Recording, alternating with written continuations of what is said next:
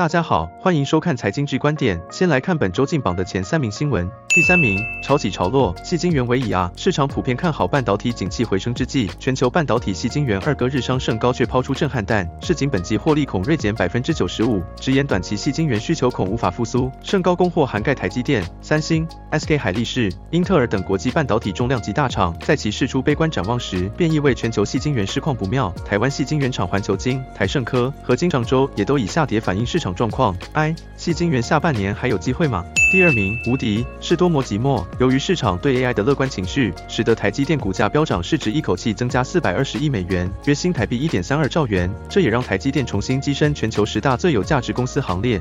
彭博资讯分析师 Charles 表示，台积电股价的飙升反映了投资者对人工智慧技术未来成长前景的乐观态度。目前台积电已经涨至以超买区，只要 AI 领域不要出现问题，台积电应该可以继续涨涨涨啊。第一名，股海里总是会有些让人意外的收获，像是波涛类股就成为今今年开年后台股的意外亮点。加权指数上周开高走低收跌，但玻璃陶瓷族群却逆势走阳，涨幅居产业前列。五档上市标的均收涨，中又涨逾百分之八，冠军所涨停至收盘。另外三档波涛标的台波、合成、台撒位也均收红。果真，戏台下站久了就是你的了。财经之观点，我们下周见。